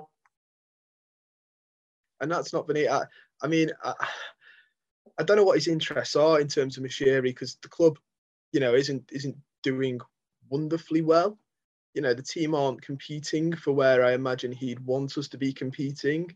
So I don't I don't know. I, I, think it's just a it's a shiny thing, sort of. I do have that sort of feeling that it's a shiny toy esque thing because the club's nowhere near achieving what he surely he wants to achieve, and it's definitely not bringing in the money that he's pushed into it. Um, so he's he's working on losses anyway. but yeah, I mean, and the other thing with Benitez is like I agree. It wasn't the Liverpool links. I thought I remember saying when we signed him, I was like, uh, it's not that. It's I think football's passed him by. You know, definitely yeah. months on, uh, it looks like I'm out of that one, right? Um, and it's the fact that like people were saying, you know, he's he's culling the club, he's getting rid of players, but he, he's not getting rid of the players that we're all we've all for the last you know two years said to, we need to get rid of. He's not getting rid of you know the Tosuns whose careers at Everton are, are unfortunately up. Uh, the Fabian Delphs, his careers at Everton's up. Mason Holgate, I think his career at Everton's up. He's not getting rid of players that fans have been saying for the last three years need to go he's getting rid of players where the fans have actually been like, oh, he's one of our better players. Yeah, or he's getting rid of staff that we we didn't have an issue with till now. I think I think a lot. I think he's probably took advantage. We've had a lot of bad luck with injuries, and it feels like he's pinned the blame on Dan Donachie in that respect. Yeah, and since, uh, since then, he's we've had uh, you know just as much injuries, some COVID, which is you know completely irrelevant you can't help that. Um, but then we've had Mina coming back way too early, and that again was because he didn't want to play Lucas Digne. Uh, and you had Townsend the other day saying that he took it on his he took a shot on his weaker foot, and the and they were he was asked why, and he was like, because my strong foot's not fully recovered yet. What are you doing playing football? If you can't take a shot on your strongest foot, you probably shouldn't be playing. That should be one of those clear signs. A bit like if you're going to limp when you run, you shouldn't be playing. If you can't shoot the ball with your strong foot, you probably shouldn't be on there. And if he had shot it and re-damaged his foot, could you imagine the outcry then? it'd have been a Yerry Mina again, rushed back too soon. Townsend would probably be out then for like three months. Yeah, it's a the whole thing's sick. I mean, it's good to have El Ghazi in for that purpose alone, just more injury cover because the way we're going, it's inevitable to be more. Yeah, and I, like I said, if, if you can play across the front, I, I think that's even more useful. We definitely needed a 10. Um, uh, the window's still open, so maybe we'll get a 10. Uh, we definitely needed one if he's going to stay with the, the formation he's putting out. Um, if El Ghazi can do that, even better. But I do agree. I think we're going to have a couple more injuries. Um, so I guess that's that's one more. If he can play on the left, that's even better. He just covers the front three. But it's not the signing I personally would have. Well, it's not the signing that apparently Benitez would have made, but it's not the one I personally would have made. I think there's more important parts of that squad that need, you know, thickening out. Absolutely. But he's here, and in terms, I think he can like provide us with something different. Um, not that that's saying much. I mean, I think some of the players we have here are terrible, but um, he's definitely like got some ability, and he'll probably be able to contribute something. Um, he's not a whale beater, like I say, but I, I still think he's, he can add something to the team, and I'm, I'm I'm glad he's here. It's just a shame about the reason why. Yeah, I mean, I'll be happy as long as he runs. If he's a bit of a workhorse, I'll be perfectly happy with that. If he looks like he cares, that'll be the best thing for him because he'll win fans over in a heartbeat. And he's, you know, not that he's not, he needs to win fans over. Fans are, are majority backing him. They they realise the situation behind it stinks, but that's not his fault, like you've said. Um, but if he works his socks off, he'll get a lot of people on his side very quickly. The work, like you know, that's the best thing you could do. The worst thing we'd want to see him do is walking around, you know, looking unbothered and unfazed. So as long as he's got a bit of a workhorse mentality, I think he'll do okay. Yeah, I, I don't, I don't doubt that we'll, we'll see something from him, but I think obviously it's it's more. I think it'll probably be a bit more like it'd probably come across as a very good sign, and if it weren't for the circumstances and obviously a better player leaving and the whole furor over the club anyway, so you know I think I'm still happy that he's here, and you know hopefully he will turn out all right. But um, yeah, hopefully, hopefully it's hopefully it's not the end of our transfer business. Maybe another loan or something could happen between now and the end of the window. So fingers crossed. Yeah, like, the fact it's a loan deal is really, you know, really made me quite happy about it because there's literally no risks really. We just send him back if it's not worked out. Uh, I do hope we get a couple more loans uh, in the window. Um, I, I, think it's possible. There's a, you know, there's a couple of players this year that's supposedly up for grabs. It's avoiding the certain ones that we're linked with is my biggest worry. Um, I think the other thing that irked me about El Ghazi, which I'm glad it's alone, is the money that we were going to originally spend was about 10 million less than what we sold Digne for.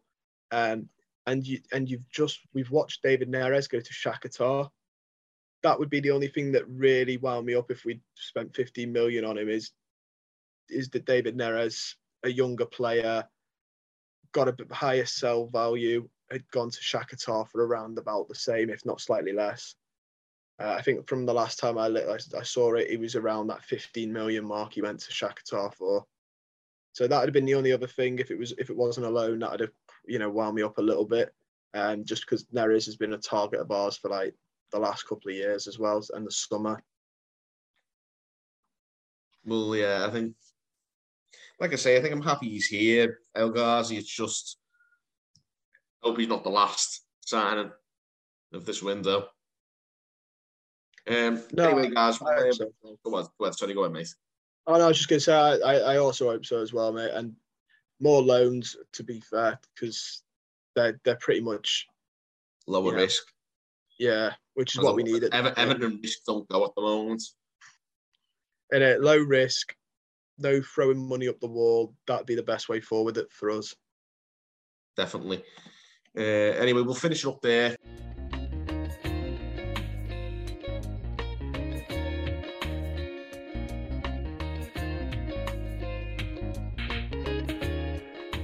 Everton and welcome to the match preview for Norwich versus Everton coming up on Saturday. First three o'clock kickoff we've had for quite a while. I think this is going to be um, feels like a long time since we've been able to say Saturday at three o'clock. Um, I'm joined by Connor. We're going into this game. Obviously, we're only one win in 12 in the Premier League.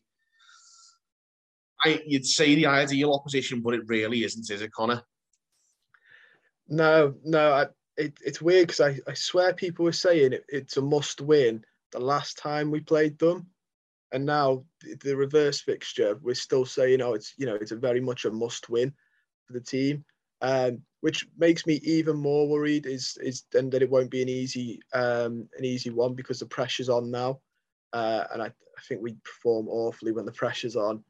Um, but yeah, I mean, Norwich, their form, I, I think their form's worse than ours. You know, I, I can't remember last. You know, they're really really poor, but um, yeah, it, it's purely on our own. I'd say the only reason I'm worried is because it's you know it's ours to lose, and that's a lot of pressure. Um, and I do think they've improved slightly since the, since Dean Smith's come in, uh, ever so slightly. Uh, oh, like literally just it's a mere mere slightly than Fark, but not. I don't. They shouldn't be beating us. It's, it's the you know the coming down to it. They shouldn't. We shouldn't get beat by someone like Norwich. I said this about Brighton, though, and they've done us comfortably. Yeah, that, that's the only worry, isn't it? You say you and this about Brentford, they've done us comfortably. it's that's the only worry for me. Like we say this, and then it's like, okay, it's it's almost a kiss of death, isn't it? But um, yeah, I mean they, uh, yeah, I don't want to say because it it's going to tempt fate, but we sh- we should be seeing these off really. Yeah, but it's one of those. We've just got to see what happens. Obviously, we just mentioned Anwar El he's come in, Luca Digne's gone. So, ch- few uh, changes, extra personnel. Maybe Nathan Patterson might make his debut. We don't know. So, you know, a few different players to toy with. But there's been a lot of talk today, of course, as well about Doucouré saying he, he's all right in a two after saying he preferred playing in a three. So, you know, with that in mind, what system do you see setting up with? Is he going to stick with the two, do you think, Benitez, or will he finally see sense and go with the three? I think he's going to stick with the two. There's no way you you you know you do a new interview with Doucouré saying that the two's fine to then go play for it. Like if he does, it'll just be Martin games with everyone. But I think if you're going to make the effort to get a player to redo an interview, you're going to probably stick with it. Um, you know, and I, I, think I think I watched the space the other day on Twitter, and Carragher was saying, you know, he, he does like this formation the you know the four two three one, the four four one one, and he was like he doesn't change from it. He did it at Valencia and had a bit of success and won't move away from it and stuff like that. So I can't see him changing. I can't see him changing. Sorry, in case you're wondering why I'm like creating, I've just literally seen on um, Twitter someone's um, just people like responding to the Lucas transfer, and I'm just like, you know, Everton fans, even in the like the worst elements of a adversity, you can just find funny content just to keep you laughing your head off and just. Yeah, but honestly, yeah. Pardon me, I'm just like.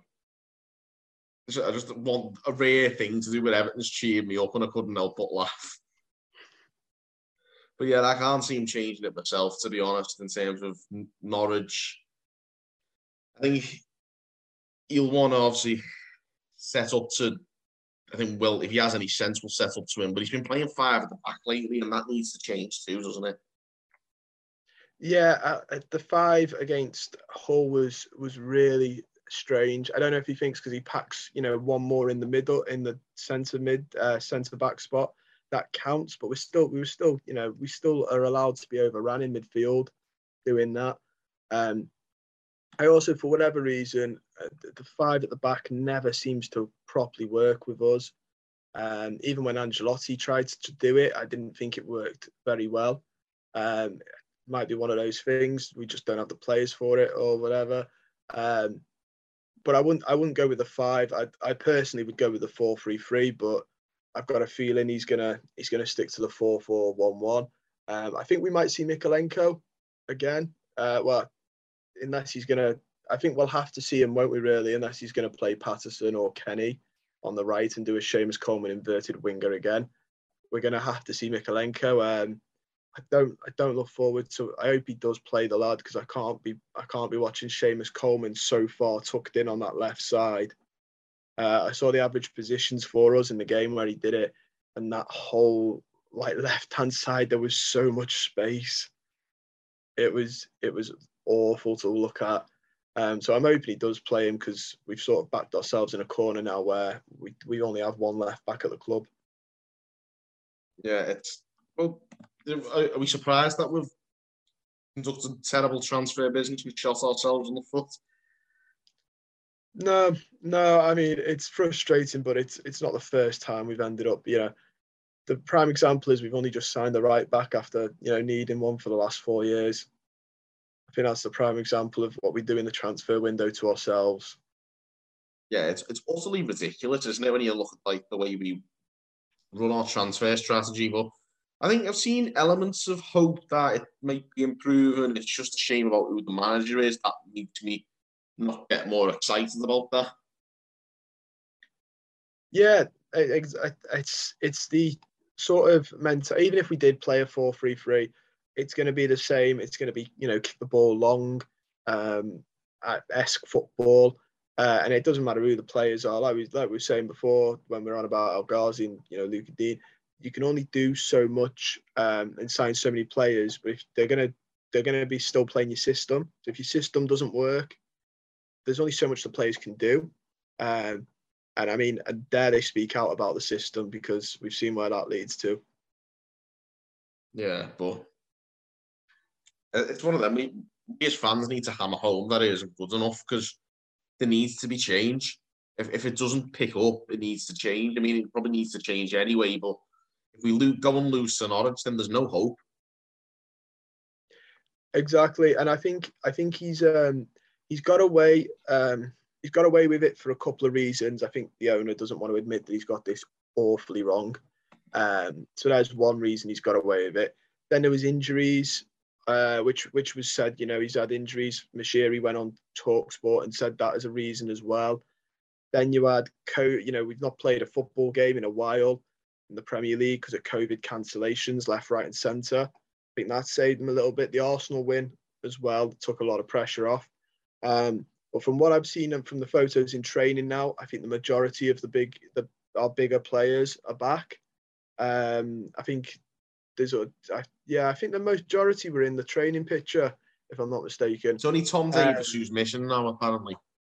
Yeah, and he's he's I think he's probably out for the season now, isn't he? He's rehabbing his hamstring injury and had surgery, so he's going to be out for probably maybe might make it back for the last two games of the season. But even then, there's no point whacking him in. Then at that point, you might as well just go on and you know training on the summer. Um, but yeah, so the, his excuses are sort of running thin. The games are easier now. I, am going to say, you know, not that any game's easy when it's Everton or the Premier League, but we've got Norwich, then we've got Villa that I'm a little less conf- I'm a lot less confident about now. But then we've got Brentford in the cup. But then we've got Newcastle and Leeds and Newcastle like that I'm not sold on yet. Leeds, I think, are in a bit of a free fall at the minute. They look to be really lost. Um, Southampton, who are you know good team, but they're very hit and miss. Uh, and they're the games we need to pick up points from uh, because after all that, those all those teams you're reeling off, bar a few of them are better than us, though. Yeah, uh, which is the only problem. You know, Aston Villa, I'd say, are, you know, better than us. Southampton have picked up a lot of form recently. Um, I quite like Southampton; they're a good team. Um, I'd hope we beat Newcastle. I'm not convinced on on on them. Leeds, I think are a shadow of the former so I'd hope we'd beat Leeds just because they leave themselves far too much. But they're the games now. If he doesn't get those, he can't say, you know, the fixtures have been horrible. Like, because that was the other excuse going for him that he had, you know, a run of eight games that were just absolute stinkers. Um, but if he doesn't do that, we've got like City. We then start facing City and Tottenham again, and we start going to, you know, the clubs around us. Like, we still got Leicester and Burnley to chuck in there as well. Um, Burnley are going to be a tough game as well as Leicester, just because of how physical they are. But Burnley are another one of struggling this season. You, would hope we should we should you know that's another one. If he loses, um, realistically, if he loses all these, we're in a lot of trouble, and then he does need to go before it ends up being you know too late. We're yeah, only, I think, I think, we're only like six above the drop, and I don't, you know, I don't want to be dramatic. I do think with, you know, we've got too much quality about ourselves. Um, I don't. I think we're really in trouble. Oh, the, the optimist in me really doesn't want to say it, but then like I look at the table and I go, we're only two losses and a team below us, two wins, and we're going right dragged right into it. and then it becomes a matter of not just quality, but then it becomes a matter of mental battles in a relegation battle as well. You need to have the right mentality and the right fight, and then I start to worry because men- fighting mentality isn't something I always associate with us. Not with many of these players, and certainly not with that manager. No, it is with the you know the fans in terms of passion, you know, but not with not with the certain players and the manager. The mentality, I think, at times has been quite poor, and not just this. You know, there's a couple of players who've had poor mentalities for the last four managers that have seen them. You know, the ones that have seen them out. So it's a position I really hope we don't get in, and to avoid it, he needs to start by beating Norwich on Saturday. Need yeah, so, to win. And with that in mind, obviously the the Norwich game we'll we'll wrap it up anyway. What's your prediction for the Norwich versus Everton? I'm gonna go with two one. Um, I think we'll get two. I hope we get two goals. Uh, the only reason I did want to say two 0 but it's Everton, so I never want to bet on a clean sheet. Um, so I think it'll be two one. I've got a horrible feeling that Josh Sargent will get his first Premier League goal. Yeah, horrible. That's written in the stars, isn't it? It's very Everton esque to have that happen. Yeah, I'm I'm going to be very pessimistic. I'm going for two all. Uh, I mean, I say that, but because he even get beat, so maybe that isn't that pessimistic after all. I don't know, but a draw uh, would be as, as disappointing for me. We shouldn't be drawing against them either. I'd be very annoyed. We shouldn't, but this is Rafa Benitez we're talking about, so I'm not. I'm not saying anything. I'm, I'm not yeah. saying anything optimistic until it somehow happens that's that's what I mean. Like, if we draw, I'll, I'll equally be as fuming because it's it's not acceptable. Yeah, nah, but yeah, I think it's just that's just the way I'm feeling about the club at the moment, and you know maybe if there was a different manager there, I'd probably be a lot more optimistic. But you do?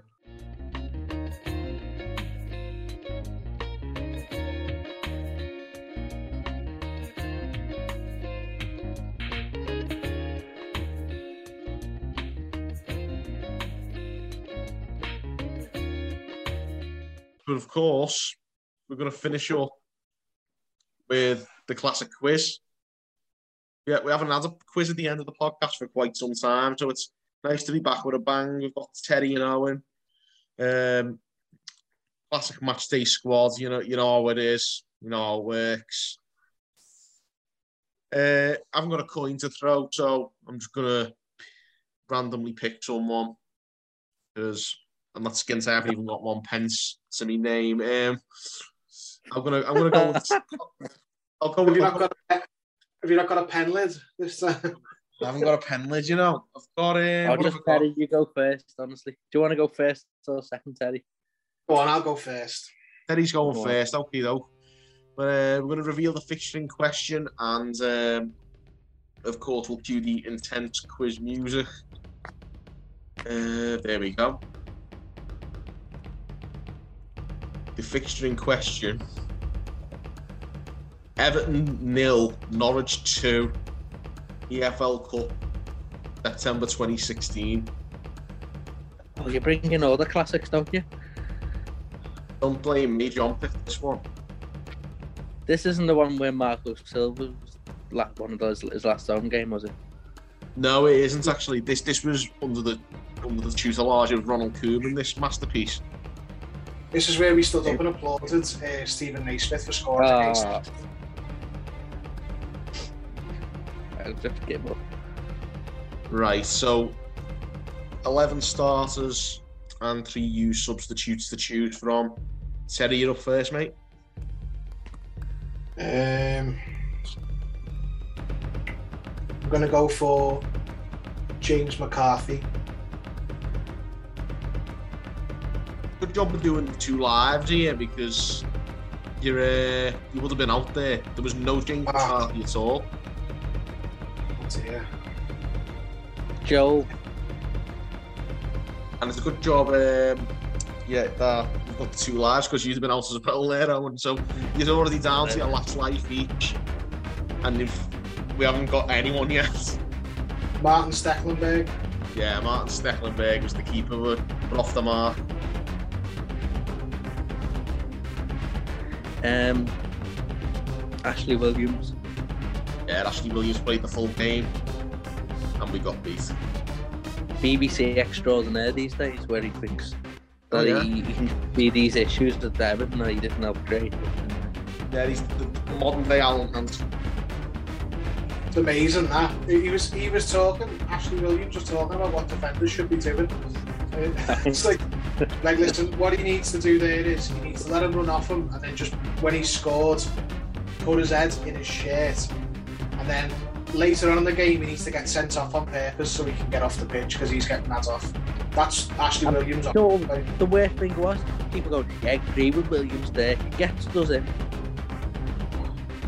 Christ. Never know. People He's the, don't play bigger, the biggest shitbags to ever play for Everton. Him used to get himself sent off on purpose regularly, and, and oh, got no time for him. Wouldn't have him back now. Wouldn't know. Uh, who else? Have, who else was in this team then? It was your turn. Oh, it was my turn. Um, It's Owen's turn. Oh no, No, no, I it's, just said it's, Ashley it's, yours. It's yours. Turn. It's yours. um,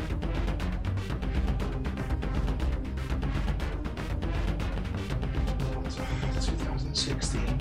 I was at this game, but I can't remember the team very well.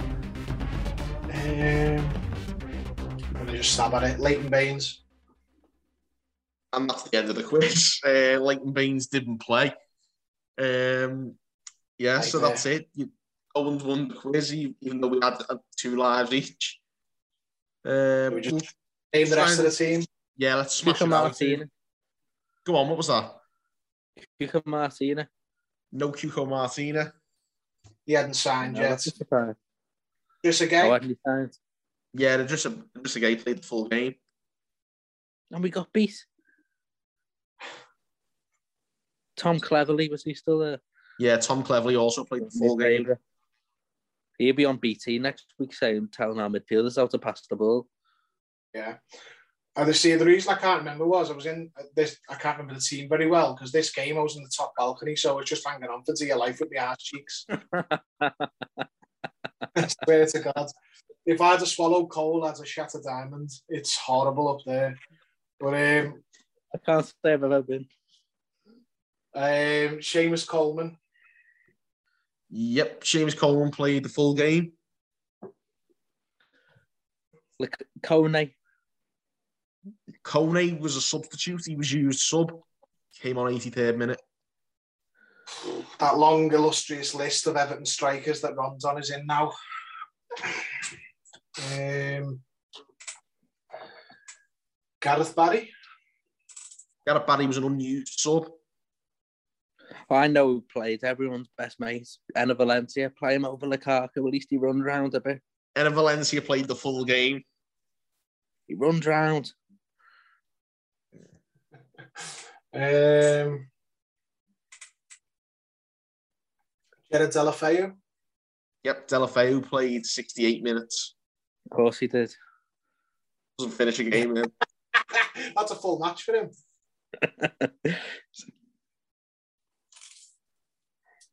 Surprised he hasn't gone to Real Madrid for Perez's 45 minute games. He'd love them. Yeah, he'd be class at that. It's your turn anyway. Um, Ross Barkley. Ross Barkley played the full game. And we got knocked out. Yeah. But we'd have still finished seventh without Lukaku. Well, Okay, so who have we had? Who would have been left back then? Um, 'cause Oh, it's pre, it's pre all the 2017 signings, isn't it? So it wasn't Luke Garbutt, surely under Koeman. no, it wasn't. Was it Galloway? No.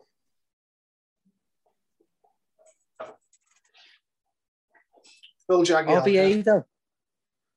No, Oviedo was an unused sub. I don't know why he didn't play though, because the left back wasn't actually a left back. Oh, that's not surprising. Holgate. Holgate played, but he was at centre back with Williams, and the other centre back was at left back. Oh, it's not Sofshai Funes Mori, is it? it was Funes Mori at ah, left Oh, back. fucking now. We had a we had a back four of Coleman, Holgate, Williams, and Funes Mori. All my favourites here: William, Funes, Mori, Cleverley. Yeah, so Telling you've got the whole starting 11 bar one player, and then you've got two huge subs to get. Funes, Mori. Fucking hell. Right. Only one, only one starter left. Yeah, and then two subs. Can you give us the position of the other starter? All, all of the remaining players are wingers. Aaron Lennon. Aaron Lennon was the final starter. Kevin Mirallas. Mirallas was one of the subs. Lukaku. No, Lukaku wasn't even on the bench. I don't know what was going on there. Leandro Rodriguez. No Leandro Rodriguez. Um, who did we sign in that winter? McGeady. No McGeady. Teddy's along the right lines. We signed Idrissa Gueye.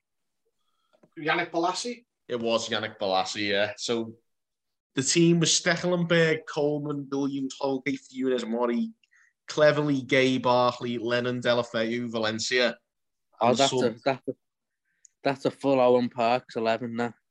Then Bolasie Mirallas came on 68 minutes, and then Kone on in the 83rd. Unused subs, Robles, Jagielka, Gareth Barry, and Oviedo. And a little added bit of trivia was that Ben Godfrey was a used substitute. He came on, must have been about 15. He came on in the 90th minute for Norwich. And yeah, Seamus Coleman. We need to treat him with more respect. He's seen some things. Him, some of the. T- he's been in the team. He's been in the team with Mina, Funes, Murray, Yobo, everyone. He's been in some some Everton defences. in. To be Just fair, about missed out on Kroll, to be fair, I um I didn't criticise a centre half for about two years after Funes Mori scarred me for life. Funes Mori, he fucking hell, could chase after his own shadow. That fella. Loved a barbecue though, didn't he? Yeah. He was one of the worst dog shit centre backs we've ever had, honestly. Do you know we got him instead of Van Dijk Yeah, that's right. when Van Reto when, had a dream. when when Van Dijk was at Celtic, obviously not when he was at Southampton. But if we'd have got him, he'd be at City now, obviously, because we wouldn't have sold to Liverpool and, and City wanted him. But that's Martinez should be in the Hague for buying Funes Murray ahead of Van Dijk. Oh, and Funes Mori, don't honestly. You on the worst. Oh, shit centre backs. We, it was very apt that we replaced Alcaraz with him because they were both as shit as each other.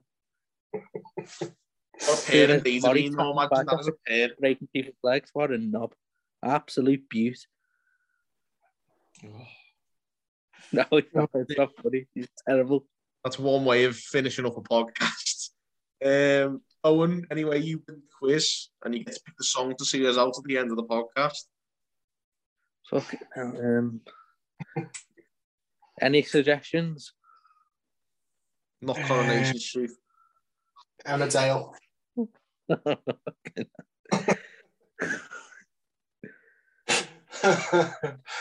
uh, Ring of Fire for Benitez. Yeah, there we go. We'll Go finish. on, we'll do that. The Rafa Benitez podcast finishes with Ring of Fire, just like um, one of uh, Terry's ideal LFC after dinner speeches. Yeah, honestly, you can say what you like at this point because everyone's switched off the second that it. Second that, like, horn for Ring of Fire it, everyone's turned the podcast off so we can just c- confess anything you want now, no one learning. Yeah, amazing. Martinez in. Hey. Yeah, there. Oh. We'll finish on the Bring back bombshell. Holloway. Ian Holloway in. Ian Holloway. You've missed that Ian Holloway in memoirs, Terry. Oh, You know, we have about half an hour to, a week dedicated to Ian Holloway's life and career. I mean, Hey, he was he was on um, GB News the other day. He wasn't, was he? Was. You're kidding me.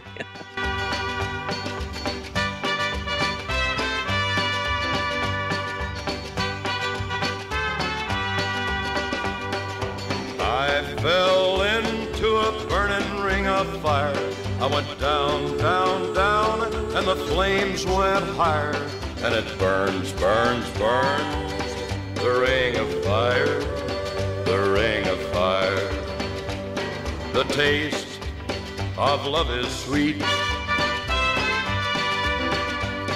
when hearts like ours meet. I fell for you like a child. Oh, but the fire went wild. I fell into a burning ring of fire. I went down, down, down, and the flames went higher. And it burns, burns, burns, the ring of fire, the ring of fire. I fell into a burning ring of fire. I went down, down, down, and the flames went higher. And it burns, burns, burns, the ring of fire, the ring of fire.